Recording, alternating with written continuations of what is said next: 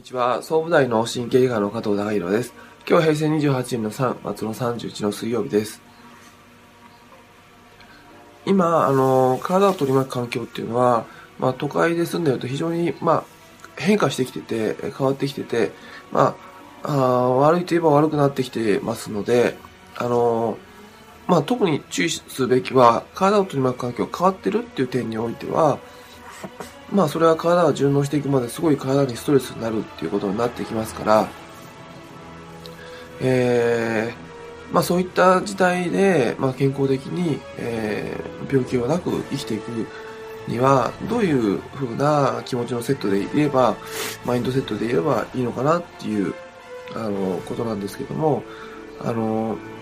まあ、病気になったら治せばいいやとか、あ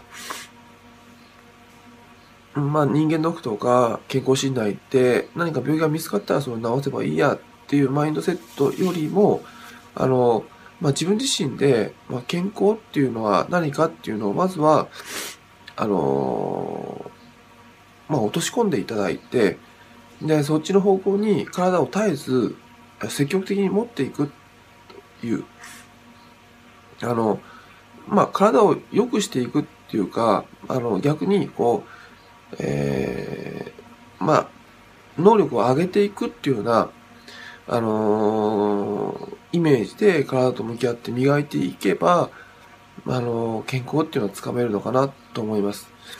今、今どんどんどんどん体に対して負担になってきてる現状で、